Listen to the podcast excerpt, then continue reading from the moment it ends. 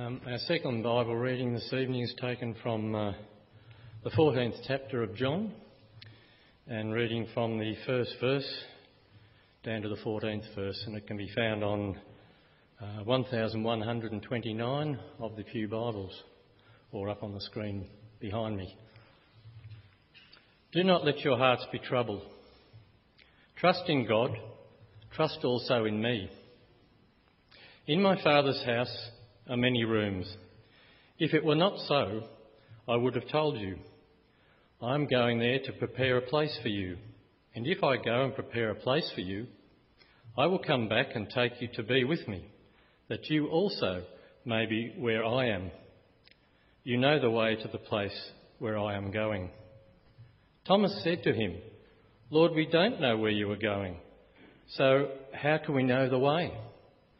Jesus answered, I am the way, the truth, and the life. No one comes to the Father except through me. If you really knew me, you would know my Father as well. And from now on, you do know him and have seen him. Philip said, Lord, show us the Father, and that will be enough for us. Jesus answered, Don't you know me, Philip? Even after I have been among you for such a long time. Anyone who has seen me has seen the Father. How can you say, Show us the Father? Don't you believe that I am in the Father and that the Father is in me? The words I say to you are not just my own. Rather, it is the Father living in me who is doing his work. Believe in me when I say that I'm in the Father and that the Father is in me, or at least believe on the evidence of the miracles themselves. I tell you the truth. Anyone who has faith in me will do what I have been doing.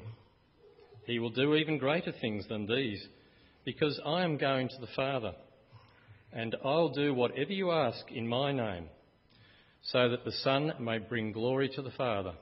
You may ask me for anything in my name, and I will do it. May God add his blessing to the reading of his holy word.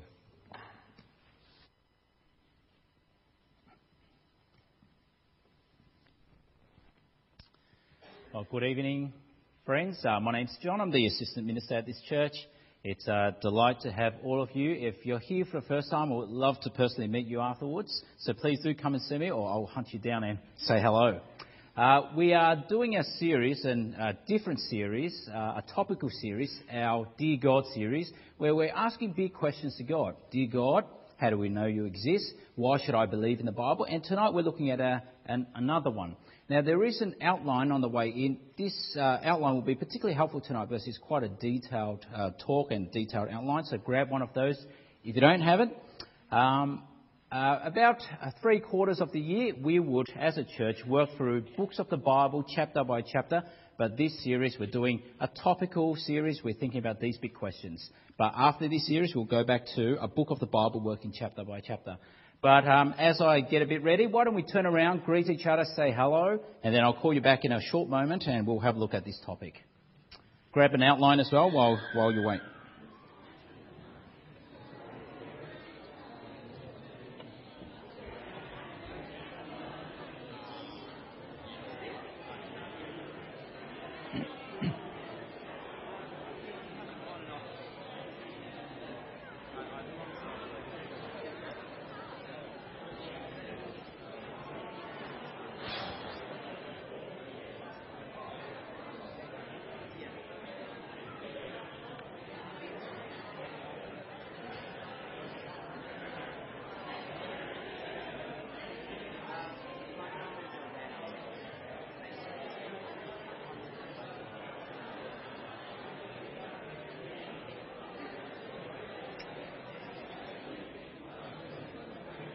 Okay, well, let me get your attention. We'll have a look at this topic. Well, the big question for tonight is Dear God, why do you get to tell me what to do? Dear God, why don't you just mind your own business and leave me alone? I wonder whether you've thought about that question, whether you've asked that question, or even thought it. I mean, this is my life, isn't it? You'll say the same thing. That's your life. Your life's your life. My life's mine. I make my own choices. I'm a free agent. I'm my own man. You don't get to tell me what I can or can't do. I mean, you don't run my life, God, and you can't tell me what I can or can't believe. I mean, I want to believe whatever I want. That's how we normally talk, don't we? I can believe in one God or many gods or no gods at all. That's my choice, God. And so, dear God, why do you get to tell me what to do? It's a question we all ask, a question a lot of people ask. Now, you can understand why people do ask these type of questions, right? No one likes to be told what to do. I don't like to be told what to do. This week I got a text from someone who's very close to me telling me what to do. I did not like it. It was my wife. we don't like to be told what to do. I'm sure it's the same for you. And we learn from a young age that we don't like being told what to do. Go to sleep. No. Have your dinner. No. Have your veggies. No. Do your homework. No. Practice piano. No. Clean the toilet. No. I mean, we all learn that, right? It's not just my household, right? It's yours too, I'm sure. Well, no one likes to be told what to do, and so why any different when it comes to God? Why do you, God, get to tell me what to do and what to believe? And more than that, Christianity is only one of the many religions in the world. Do you know how many religions there are in the world? Estimates have it at about 4,200 uh, religions. And so if there are so many thousands of religions in the world, if there are so many, so many ways to live, so many ways to God, then why can any one God or religion or faith determine this is how you are to live? Determine this is what you are to believe. How's that possible? And so when you hear anyone claim such a thing, when you hear Christians make such a claim, isn't that then arrogance? these Christians are just bigoted, narrow minded, intolerant. I mean, the, the, the, the, comments we hear is, isn't everyone's opinion valid? I mean, aren't all religions the same anyway? That's what we hear, don't we? And so, our question for tonight Dear God, why do you get to tell me what to do? And so, to explore this question, we'll explore it in three parts. Firstly, why we don't like God telling us what to do. Secondly, we'll look at what then if we decide what we are to do? We get to decide what will that lead to? And the third part will be why God gets to tell us what to do. And so firstly, why we don't like God telling us what to do. There are, there are many reasons why that might be so. But the two big ones are these. We don't like God telling us what to do because it impinges on my freedom. This is my life, my freedom. That's the first one. The second one is if someone tells us what to do, it's just intolerant. It's not politically correct. And so let's consider these two big reasons for why we don't like God telling us what to do. Firstly, one of the most important human rights that blood has been spilt over that wars have been fought over, that has been enshrined in the constitutions of all Western nations, that is inscribed on the Charter of the United Nations, that we sing about in our Australian national anthem is freedom. You know that, right? Is freedom. What's one of the lines in, the, in our anthem? You should know this. Waltzing Matilda is not our anthem. It is Advance Australia Fair, so you'll know it.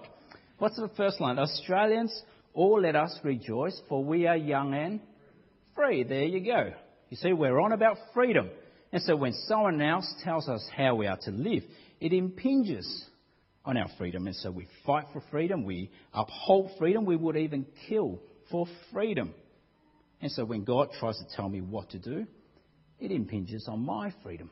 This is my life, my freedom to create my own purpose and meaning my freedom to do as I please, my freedom to decide what is right and wrong for me. You see, we don't like that idea. And so that's the first big problem, first big reason for why we don't like God telling us what to do. So the second one is this. The second big reason is because it's just intolerant. It's narrow minded. It's arrogant. It's exclusive. I mean, aren't there over 4,200 religions in the world? How can anyone claim to have the monopoly on the truth?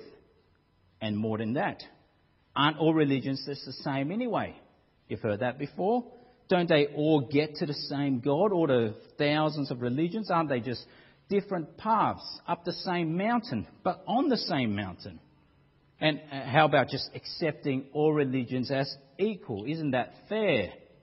And isn't God just a bit too big anyway to be confined to just the one religion? Now, have you heard those comments, those, those reasons? Now, you may have heard of this parable. It's an Indian parable of the elephant. Now, this is how people have tried to describe the various, the thousands of religions in the world. The way it works is this this is a picture of an elephant, and how people have tried to describe the various religions of the world is this way. All the religions are represented by these different blind men, groping around, trying to find out what the truth is. And so one touches the leg of the elephant and he thinks this is the tree. But then another one says, no, you, you, you got it wrong. It's not the tree. He touches the tail and he says it's a rope. But then another guy says, no, you're all wrong. It's not a tree. It's not a rope. He touches the tusk of the elephant. and said, he says, this is the spear. This is a spear. And finally, one other guy says, you've all got it wrong. He touches the side of the elephant and he says, this is just a war. But you get the story there, don't you? You get the idea. The moral of the parable is that no one, no one at all sees the totality of truth. No one has the absolute truth. It's a nice parable. And so no one can claim to be the only way to God. In fact, all the religions of the world only grasp part of the truth. No one gets to see the whole elephant. And so to claim that you have the ultimate truth, the whole truth, well, that's an intolerant claim. That's an arrogant claim. That's being bigoted and narrow minded. And that's why we don't like God telling us what to do. It impinges on my freedom. And it's just intolerant. But now, let's move on to the second part of this question. What if we get to decide then? Forget God. We get to decide what to do what we can believe. Let's think about that for a moment and let's see where that leads. Now, where do you think our version of freedom or tolerance leads to? Where do you think that gets to? Well, let's think about freedom for a moment. Where does our version of freedom lead to? If freedom means I get to absolutely do whatever I want to do, no restrictions in any way, not not uh, put in a straitjacket. I'm able to rip free and roam free. If that is my definition of freedom, do you actually think that's entirely possible? Is it actually livable? Would it make sense of life if everyone got to do their own thing? Complete freedom, unrestricted in every way. Is that livable? Does that actually make sense of society? Now, in our recent census. What's the population of Australia now? About 150 or something? Those who did their census. Uh, the estimate's probably about uh, 25 million people in Australia. Now just imagine for a moment 25 million people. And imagine 25 million versions of freedom. Doing whatever you like in the name of freedom. Is that actually workable? Does it actually make sense of life? Is it livable? Now, I suspect not, because I know that I would want to put boundaries on your freedom, and you'll probably want to put boundaries on my freedom, and we put boundaries. We put boundaries like you're free to do anything you like, as long as you don't harm anyone. We even put boundaries on, on relationships. You're, free to marry anyone you like, as long as it's two consenting adults in the privacy of your own home. Doesn't matter what others think. But then, why did we put that boundary? Why did we restrict that freedom? Why just two adults? Why not more? Why not three? Why not four? why restrict that freedom? You see, we do that. I'm sure you do that, and I would do that as well. And so when we think about freedom, what we're also thinking about is morality. When we think about freedom, human freedom, we're also at the same time thinking about morality what is right and what is wrong, what we should allow and what we should not allow. And so we want to say you're free to do all that is right and good, but you're not free to do all that is evil and wrong. Otherwise, what do you end up with if everyone has complete, absolute freedom to do anything they want? What might you end up with in society? Well, you'll end up with the things that happened in the 20th century Nazi Germany, six million Jews killed. Why? People with freedom doing what they want. Or under the Stalin regime, Mao's regime, Pol Pot's regime, 20, uh, 61 million people dead because of those regimes. And why? Well, people get to do what they want with the freedom that they have. And so when you think about that, you want to put boundaries on freedom. You're free to do what is right, but not what is wrong. But then the question becomes how do you decide? How do you decide what is right and wrong how do you decide how much freedom we should allow? How do you draw the line? Where do you set the boundary of freedom? And so, how do we do that as people? How do we decide what is moral? How do we decide what is right and wrong?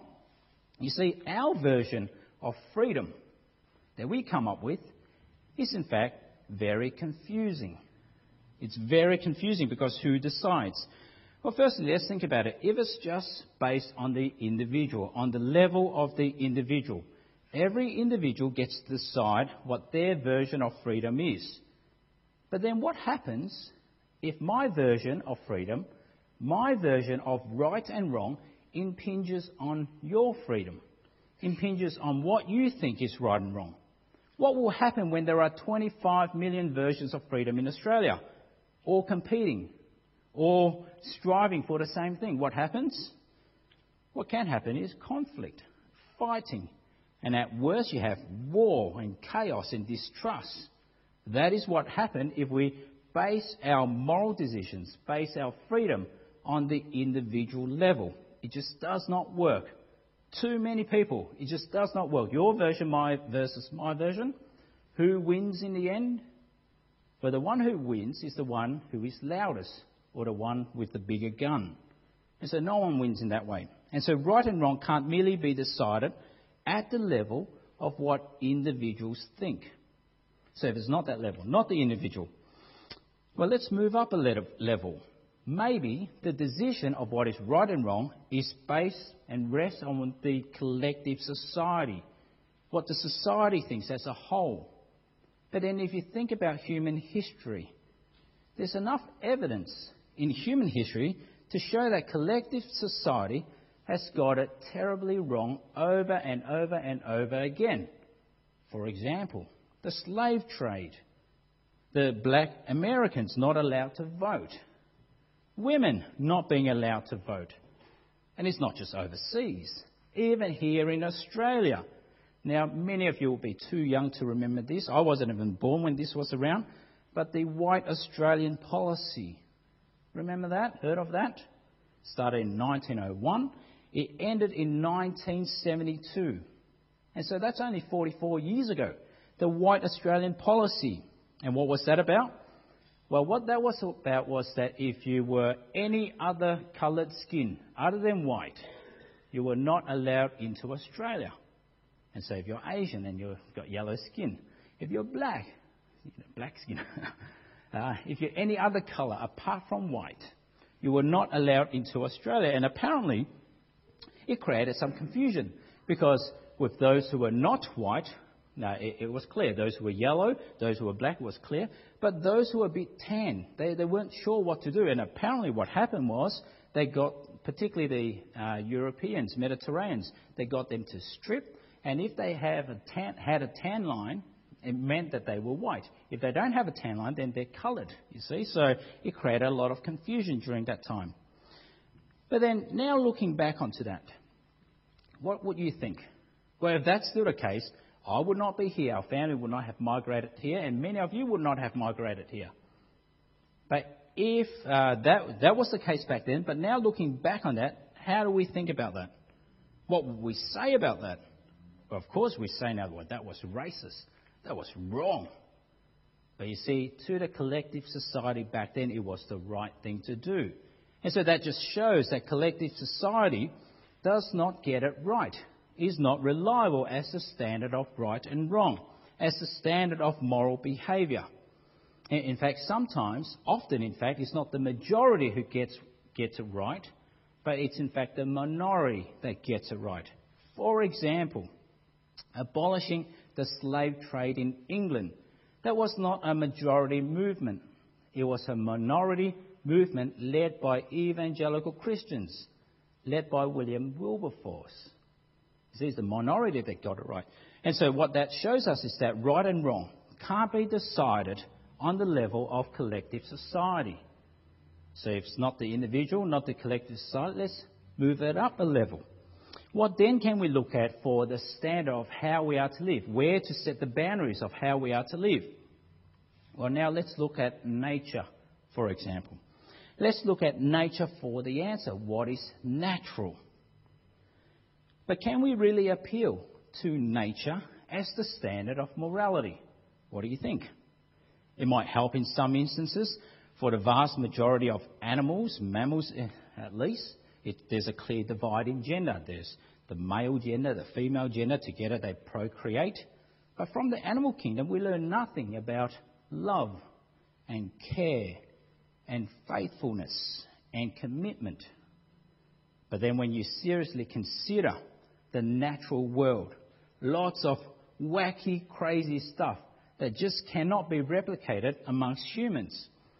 For example, did you know that the male chimpanzees were in a show of territorial dominance and power, would kill and eat infant chimpanzees from a different pack, a different group? Do you know that? I mean, that's crazy stuff. Another kid that doesn't belong to your tribe, you go and kill that kid and eat it. We can't do that as, uh, that as humans. Or do you know what the black widow spider does?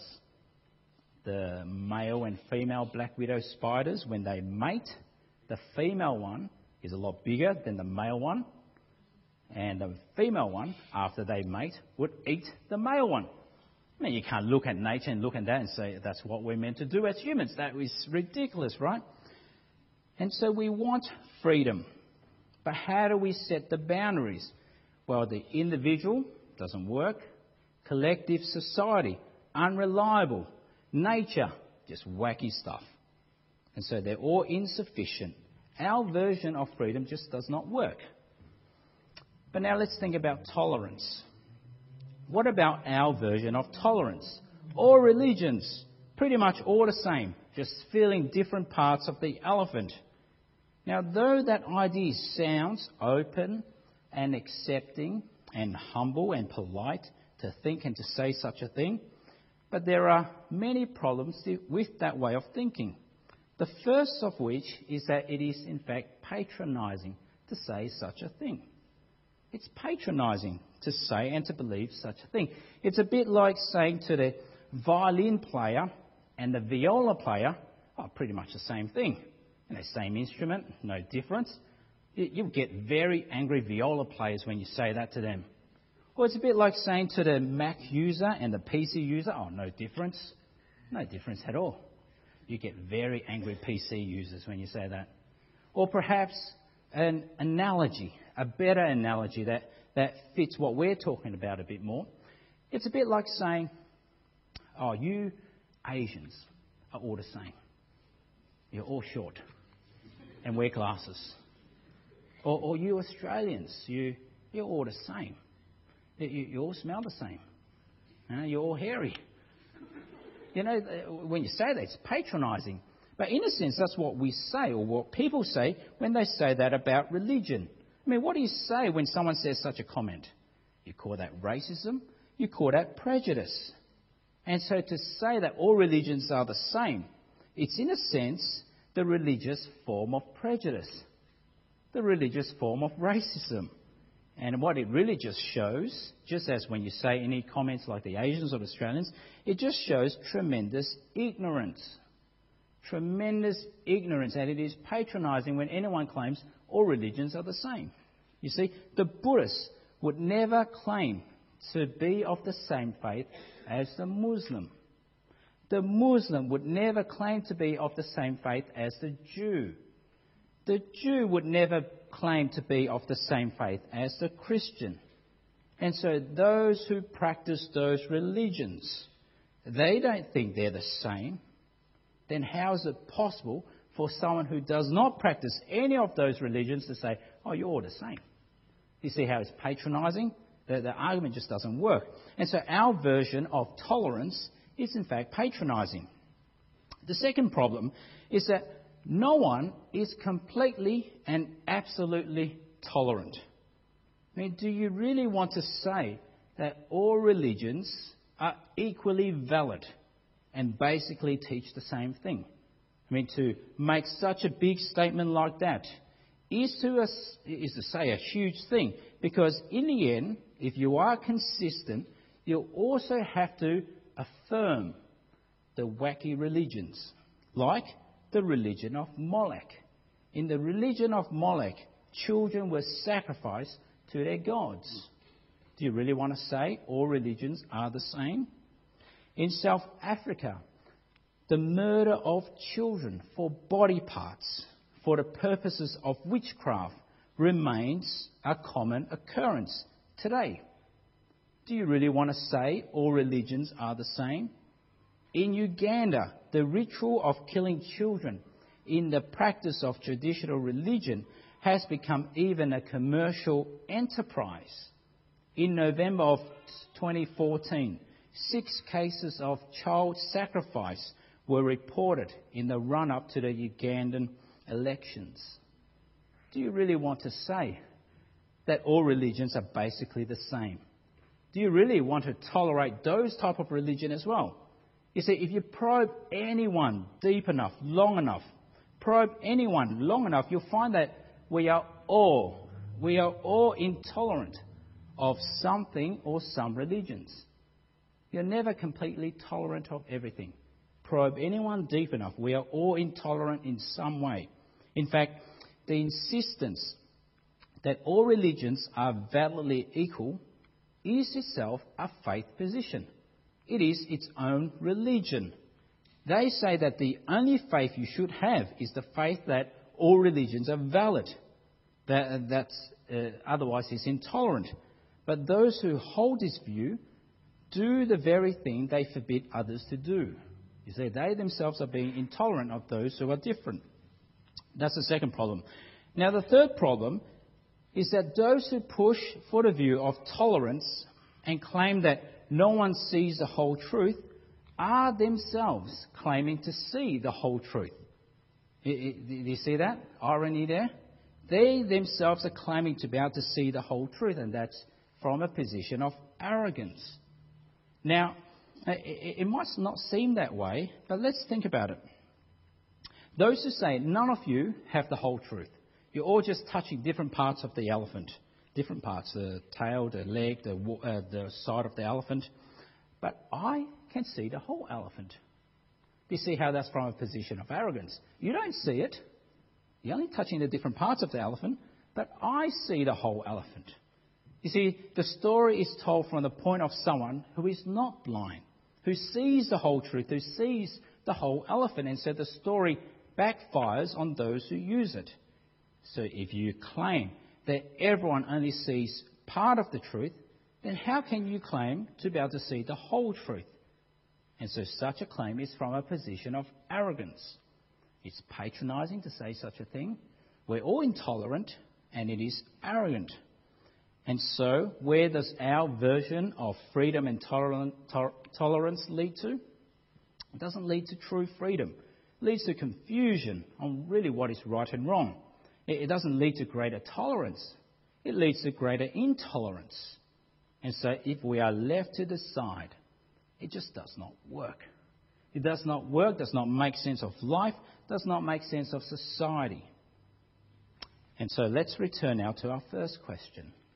Dear God, why do you get to tell me what to do? Well, unlike in the elephant parable, where the elephant does not speak.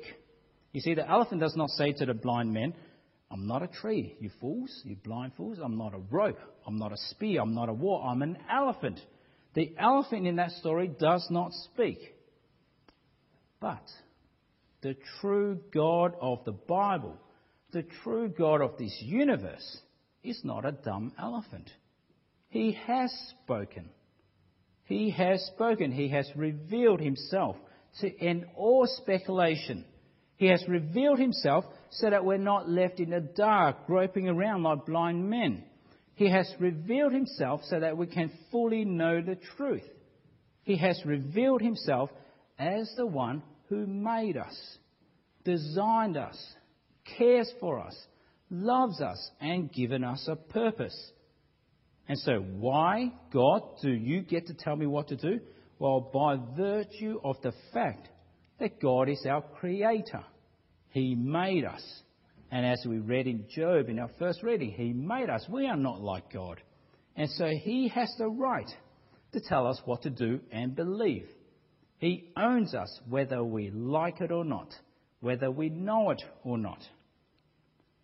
But now let's just say for a moment that you don't know if God exists or not, and that's okay.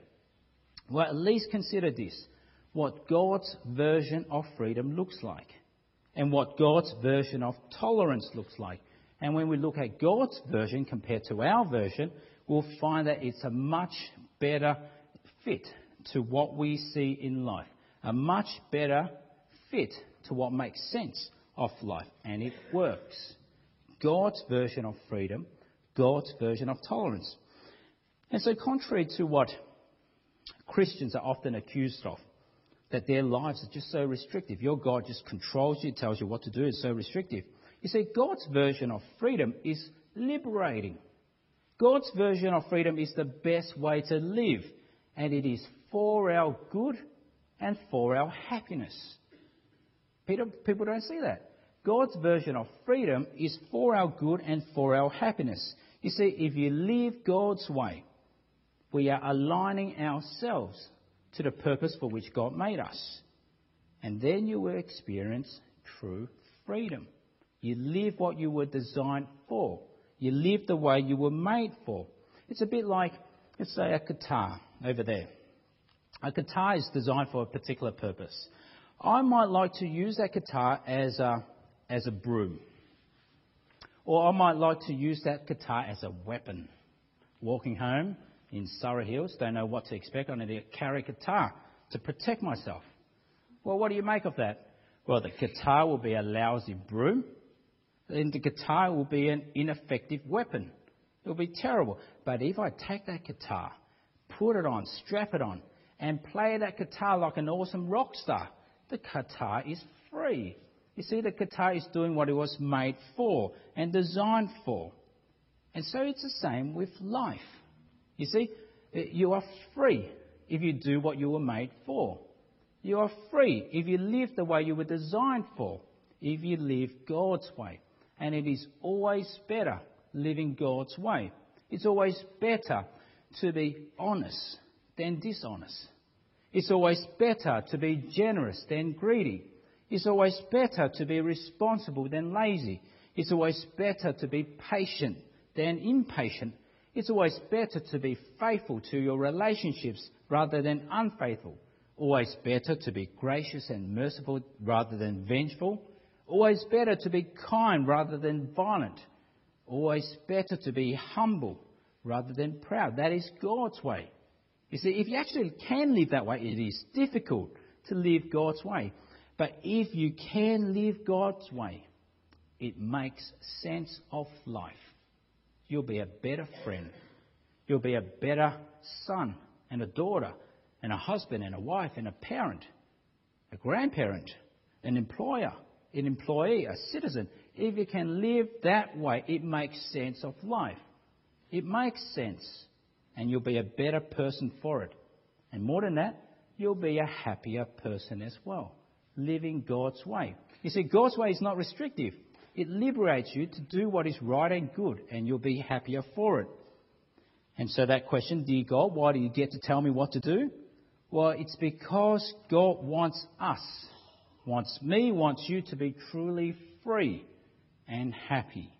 God's version of freedom is for our good and happiness. But now, what about God's version of tolerance? Well, we've already seen that all of us, if we probe deep enough, we are all intolerant in some way. But what we find in the Bible is that God is more tolerant than we are. God is more accommodating than we are. You know, though Jesus said in John 14 in our second reading, he said, I am the way and the truth and the life. No one comes to the Father except through me. We look at that claim and we say that's intolerant. But though it is just one way, it is one way that is open to all people. Do you see that? It is one way, but it's open to all people without prejudice. Doesn't matter what race you're from, your ethnicity, your language, your social status, your income, your gender, your age, your abilities, your efforts. It's open to all. It's more tolerant than we would be. God is more accommodating than we would be. And more than that, it's open to all people, even enemies. Even enemies. How much love will you show someone who hates your guts? How accommodating would you be to that person who cuts in front of you while driving, who keys your car? Will you love him? Would you go to the extent of sacrificing your son for that person? You see, we think we're tolerant. God is far more tolerant than we are. God is far more accommodating than we are because that was what God did. In his son Jesus, God made a way open to all people. Not just some people, but all people. We get to know God. We get to go to heaven. We get salvation. And that's open to all people. And so it's not the arrogant who gets that. Now, this was what one evangelist once said in his book, Randy Newman. He said, Christianity is a voice of humility in an age of arrogance. I mean, that's strange. How is it humble to claim to be the only way? And that's because it takes humility to get salvation, not arrogance. You know, we, we can't come to God arrogantly and say, Look at my life, God. I lived an awesome life. I did good works. Look at my charity. Look at me. I deserve a place with you in heaven. That is to come to God with arrogance. You don't get to God that way. But you get to God this way I'm a failure. I'm a wretched man. I'm a broken person. I've hurt you. I've rejected you. But accept me now because I come with you, to you with empty hands. But a humble trust in your Son Jesus, who died for me, who redeems me, who washes me clean of all the filth that I've done, and who brings me home to you. You see, God is not intolerant at all.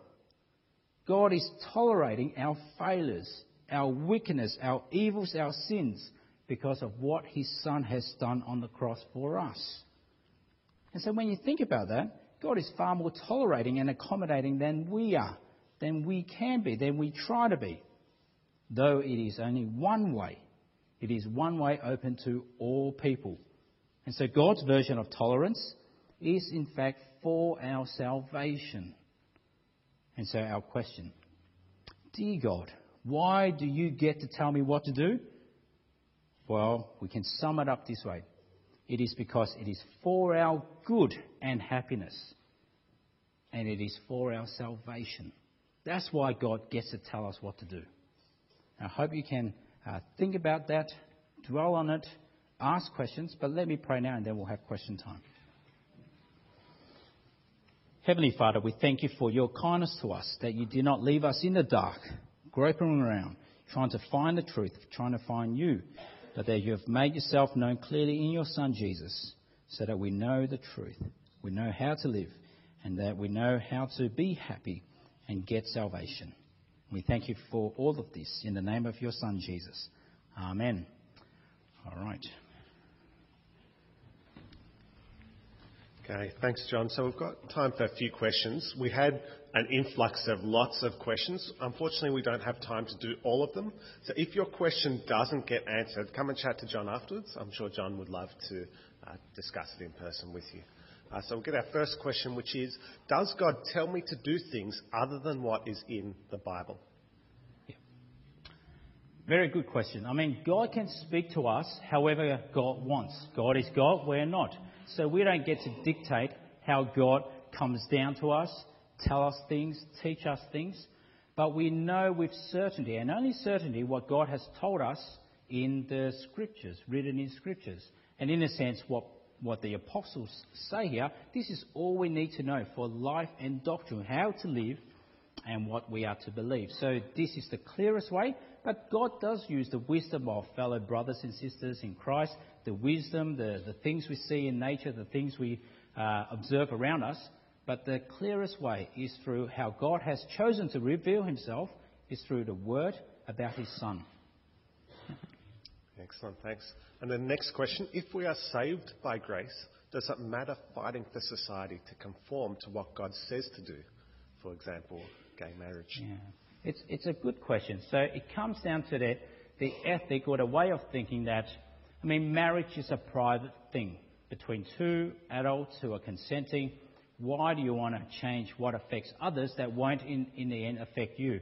But there's a flaw in that way of thinking, and that's because marriage, the way God designed it between one man and one woman, is not just a Christian thing. It's actually good for all people is in fact the basic building blocks of all society. And so, and so if Christians speak out, and Christians should speak out, it's because it's not just that it affects some people, but it affects society. It's, it's not for the good of society. And, and that, that's the reason for uh, why we would do that. We are saved by grace. So we are fallen Christians. Everyone, we've done things wrong. We are saved by grace. That is clear. But we still want to put effort into what is good for society, what is good for all people not just Christians. And that's why. Sure. Thanks, John. As I said, we didn't get time for all the questions we had. So if your question didn't get answered, uh, come and chat to John afterwards, and I'm sure he'll love to answer your question for you. Uh, we're going to sing our final song now, so I'll invite the